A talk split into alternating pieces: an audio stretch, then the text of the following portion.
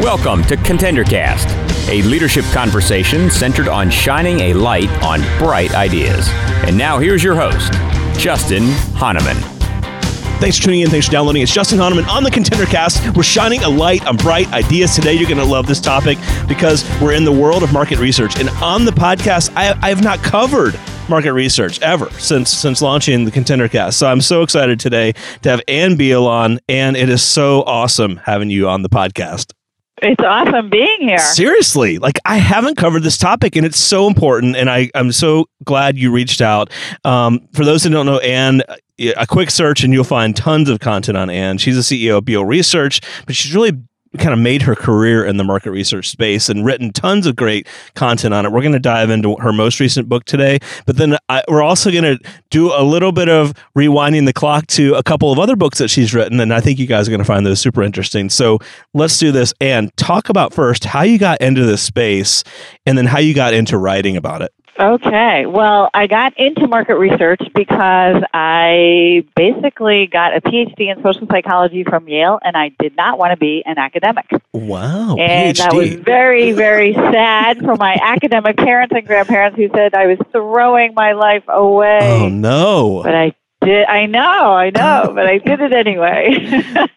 and I decided to, uh, yeah, I decided to use my psychological training and my research skills to work on real world problems. So that's how I started out market research. I went to a small company in Philadelphia and eventually ended up heading up uh, the consumer insights function at the Boston Consulting Group for Oh. several years in Chicago. Yep, Yeah. great, great firm, Boston Consulting Group, and, and great space to really dive into insights and analytics. Right? I mean, that's it. Actually, a space that I've leveraged in my background in consumer goods. uh, Using market research was a really big part of of my career, and I, I one of the things we're going to talk about today is just the importance of it and how small businesses can even use the market research. So, Absolutely. yeah. So your most recent book, Strategic Market Research: A Guide to Conducting Research That Drives Businesses. Talk about that and some of the backstory on that book.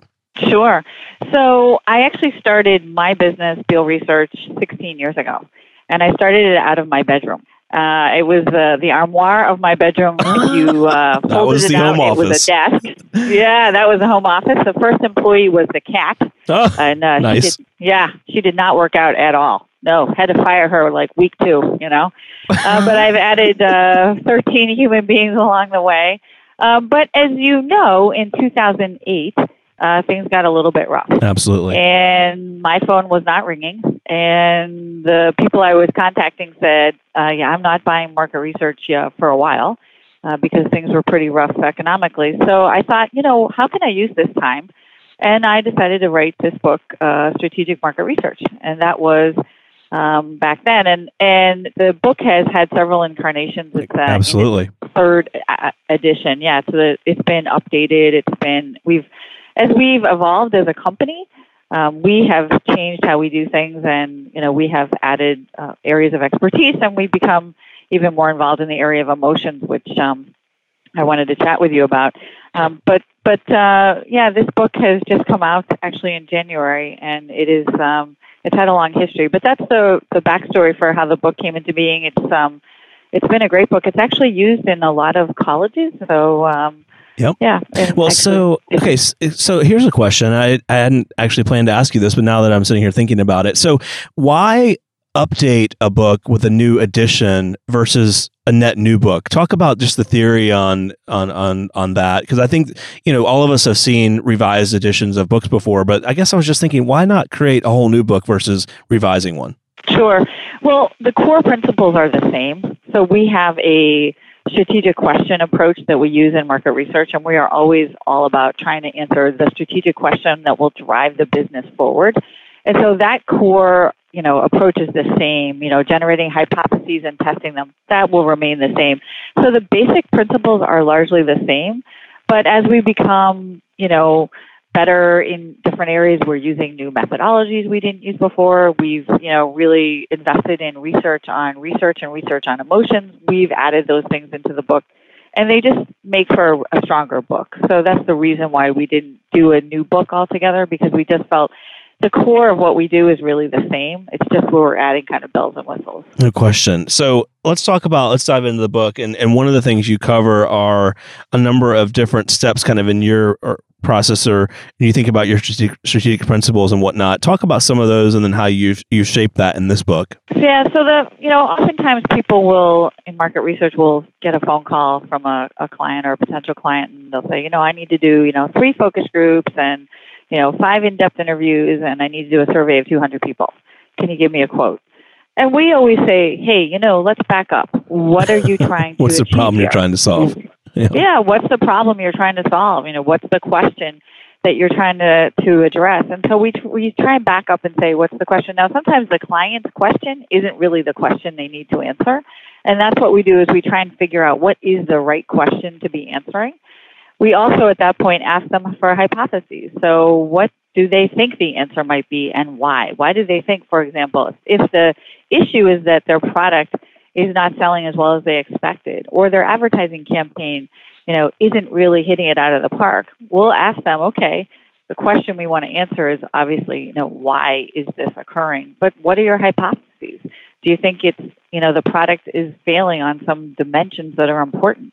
Is it missing certain things? Is your advertising campaign or marketing campaign not speaking to the right target? What is it that you think is going on? Because at that point, when you start to figure out what the real question is you're trying to answer and what hypotheses you have, then you can go ahead and design the right study using the right methodologies. Got it. Now that makes sense. Well, and then after answering those questions, you then talk about determining the right research techniques to help answer those questions. So, like when you talk about different techniques, what are some of those techniques in the market research world?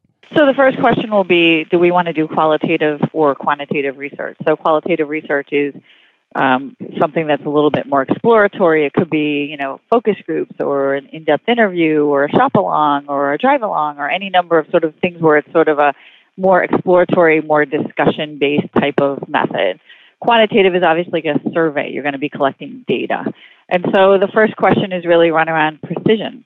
So we do a fair amount of work in um, with uh, big uh, consulting firms and private equity companies and they want to acquire or potentially acquire a company or make an investment in them and they want to do market research on that sure. they don't want me to go talk to 20 people and give them an answer. They want numbers you know? Right. They, they, they, don't want to make a billion dollar decision based on you know 20 interviews you know? Sure. they need to know like 37% of the market. market's going here. Right. Um, but in other situations you know with for example um, you know we have clients who say you know something's not working for us you know, with our product and we don't know what it is, well, that's a very exploratory conversation that we would be having. Maybe we'd go shopping with them to understand what's happening at retail or something. So it's more of a, we're trying to figure out what's happening there, and that's a, a different type. So that's the first thing is we figure out qualitative versus quantitative research, and then we figure out what's the degree of depth we need. Do we really want to understand each and every person individually? Or do we want to understand what different scenarios people would be reacting well or poorly to? Are we going to test something? So these would really determine what we might do. Are these people that we're looking for geographically diverse? Or are they in one area? Could we bring them together and do a focus group? So lots of different things we kind of think through to figure it out. Yeah, and and it's interesting. So after that, I, I, when I was again researching your process here, I thought this next one was super interesting. So I get the quantitative and and depth and whatnot you were just talking about. Then I thought it was really fascinating that you talk about reading the nonverbal communications of your research respondents and talk about the importance of that and how it links to emotion. So, you know, we believe that people don't think their way through the marketplace. We believe they feel their way through it. Sure. and, you know, we can see this in lots of different ways. And oftentimes, sometimes, you know, market research is very rational uh, in that people are, are very quick to tell you all the things that matter to them. And when they make a purchase decision, um, you know, a long time ago, we did a study on shampoo and we asked all the women to tell us what was important for them and and so they oh well it has to you know be good to my hair and it has to have a conditioner and it has to you Smell know good. not be too uh, difficult to you know and I could use it every day. You know they go through all these things you know and then you stick a bunch of shampoos in front of them and the first thing they do is they take the the top off and smell it. Smell it exactly. well, you know that doesn't you didn't talk about that you no, know? that's right. You told me all so the rational true. things. So true. And in fact you what's really driving your usage of this product is probably the scent and the way it makes your hair smell. Um, and and nonverbal communication that's obviously an extreme example, but we've had a lot of instances where um, we've had we actually code nonverbal behavior with people at the retail, and we've been able to see that people have a nonverbal reaction to packaging. Uh, they have nonverbal reactions to brands, and they cause it causes them to either engage or disengage with categories and with brands. And a lot of times they don't even know why. And we have to kind of go back and say, "Hey, let's take a look at this pack here. What kind of associations do you have to it?" And they tell us all kinds of stuff, and we're no wonder they're having a negative reaction to it. But you know, did that manufacturer understand that when they designed that packaging? Probably not. Sure. So, no, and I love this. This is, and uh, so what I love about your book is it's a thoughtful way to think about, you know, really researching markets slash consumer slash thinking about products, right? And a lot of our listeners are small business, startup, growing businesses in the space or around the space in consumer goods and retail and or or have similar type services. So how do you think about your model here with those types of companies uh, versus the ones like the Coca Colas and the Levi's and the the PepsiCos and the Anheuser Busch's of the world that have like mega budgets. How do you think about your model for like a small business? So I think small businesses often feel they don't have enough money to do market research, and they often are you know they are cash strapped a lot of times, and so they do a lot of trial and error. And those trials and errors can add up in cost Right. Um, so, if you'd only done a little know, research up front, right? yeah, a little bit. Yeah, might go a long way. Um, you know, for those who don't have the money to go do, you know, the formal market research, there's definitely a lot of value in trying your idea out with lots of different people to see what their response is and really getting them to tell you, was this something that you would buy? Is this something that you would recommend? Why or why not? Getting as much, you know, actual market reaction to. I mean, I've known small businesses to literally, you know, go out and pull people on the streets, you know, because they want to get a reaction to their ideas because, you know, it's a big deal to start a business. And as you know, many businesses fail within the first year and most of them fail within the first five. So really understanding if you have a market and understanding what that market wants is, is really, really important. And um, I'd say that if you know, do some market research, even if it's a one or, you know, maybe you even get one focus group together, but just do something where you get some outside perspective on your idea. Absolutely. Um, it could save you a lot of money. No question. I totally agree. Yeah. And that's something that I think a, a, lot of small businesses, like you said, they jump right to product design or package design and, and almost skip over either the understanding what the consumer or shopper wants or the some of the additional thinking that could go into making an even better product. Absolutely. So, Absolutely. So I, I love this. And so uh, when you're thinking about like your typical target audience, like for you, what does that look like? Who's the typical reader of this book or, or someone that would find true value out of out of spending the time with it? Um, you know, this book seems to get used by a lot of different people. It seems to get used, like I said, in a lot of colleges. Uh, it's considered a very good um, overview of the industry. It's very um, straightforward, it's very clear. Um, it's used by a lot of people who are just beginning their careers in market research or sort of in the early years of market research. I know a lot of managers will buy it um, for people who are, you know, maybe coming into market research who don't have a lot of experience in it. Um, but it's, um, I, yeah, I think it's used by a wide variety of people who are who just want a good overview of how to do it and how to think about it.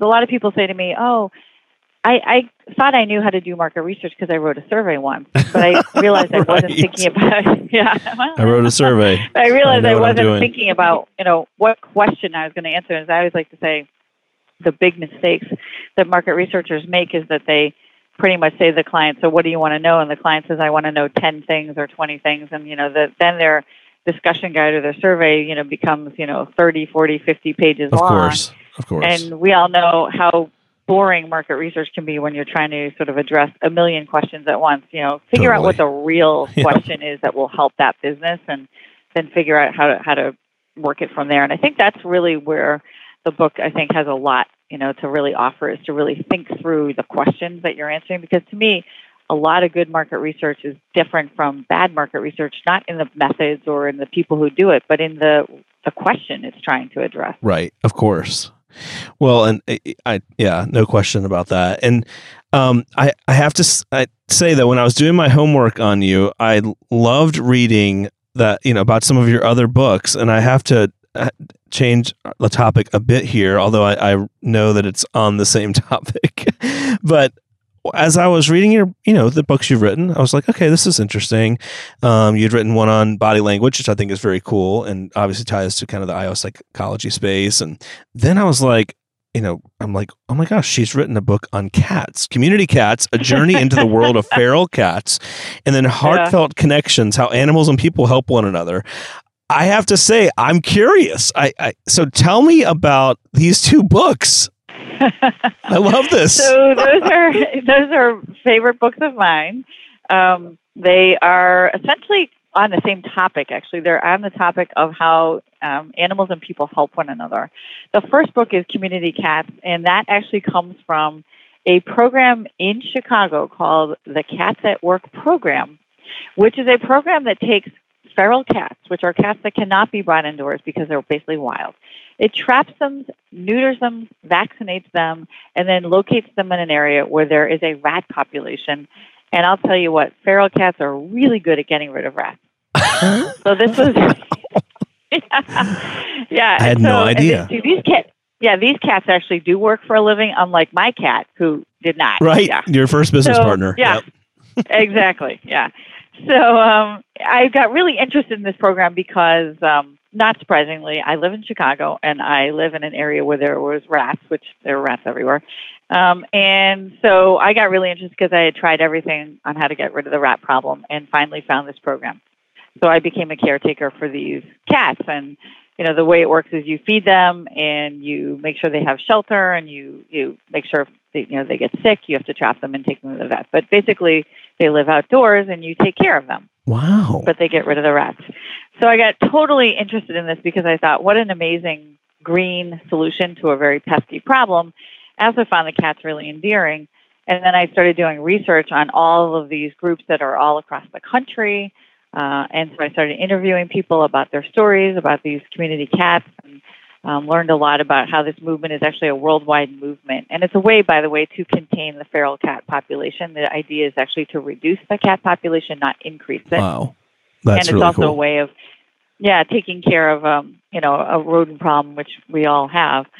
So I also did research on how Americans feel about these programs when they're actually informed about these um, TNVR programs and you know would they support them in their communities and things like that and found that the majority of Americans had no idea these programs exist, but right. they would be very supportive had of them. Have no idea. And they really like them. Right. Yeah, and they like them because it's it's good for the cats and it's good for the communities. Um, and so this book is actually, as a book, has been used to actually advocate for TNVR programs That's actually so around the cool. country. I've, so cool. I've been told that people use it to educate their city officials, and I've actually Wow. testified down at the Springfield um, House uh, in the government there, in our our uh, state government, on behalf of them because I'm a quote unquote expert on them. So that's Wow. the that's the story behind that book. that is so fascinating. yeah, that's an interesting thing, and and uh, that actually led me to the Heartfelt Connections book, which is I was really interested. Well, if cats can do that, um, what other animals are helping people, and what other connections are there between animals and humans? And I got really interested in all these other connections. So I ended up traveling all over the country, and I interviewed and went and saw a therapy llama. I know. Know wow. those? Therapy llama. I didn't. No, no, no. very, very intelligent. I went. I spent the weekend in Bellingham, Washington, wow. at this uh, llama farm where she takes these llamas to uh, autism respite camps Oh and wow. uh, That's so cool. uh, assisted living Yeah. homes and. Yeah, an incredibly intelligent animal who loved loved interacting with people and was and actually got unhappy when they had to leave. Oh, the, uh, the so llama wa- wanted to stay. wow. Um, but very interesting. And I saw um, connections between sheep and people. I saw, um, you know, goats and and their caretakers. I saw a therapy pig um, Wow. in Dallas. Yeah, and this is a pig that's extremely smart. It knew words. It could go my and it let do tricks. very intellectual animal, and um, so I saw a lot of different animals. And besides dogs and cats, of course, we saw the therapy Right, dogs going course, to right. um, intensive care units and things like that. But Sure. I thought it was really interesting, and I came up with this book, and then we did research on the same topic, which was how does the average dog or cat in your household make a difference in your life? And we found that um, majority of Americans felt that their pet actually makes them feel good, makes them feel better about the world that they live in, makes them feel needed, and is a companion to them. Sure, I can see that. so, um, I got three dogs. yeah, I could write a book yeah. about so you know, the animal and people. They help one another out in our house. yeah, yeah. no, that's great. pretty amazing the connections that we form with animals and so i went i've seen horses in action it's doing hippotherapy and it's just a it's a kind of magical thing actually so. Wow. Well, um, uh, this has just been awesome. Um, and where can our listeners find you uh, in your company, and then also find your books?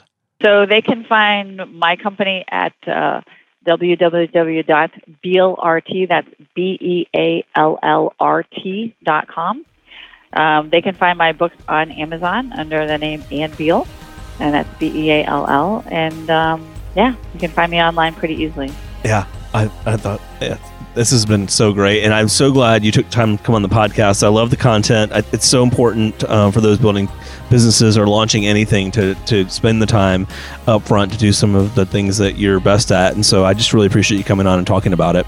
well thank you so much for having me Yeah, and this has been great. Thanks for being on the podcast. The Contender Cast is sponsored by Henderson Shapiro Peck. You can download additional Contender Cast episodes directly via the Apple iTunes App Store, the Google Play Store, Spotify, and other preferred podcast platforms. If you would like to be a guest on the Contender Cast, connect with us at contenderbrands.com. This is Brian Benson reminding you that every winner started as a contender.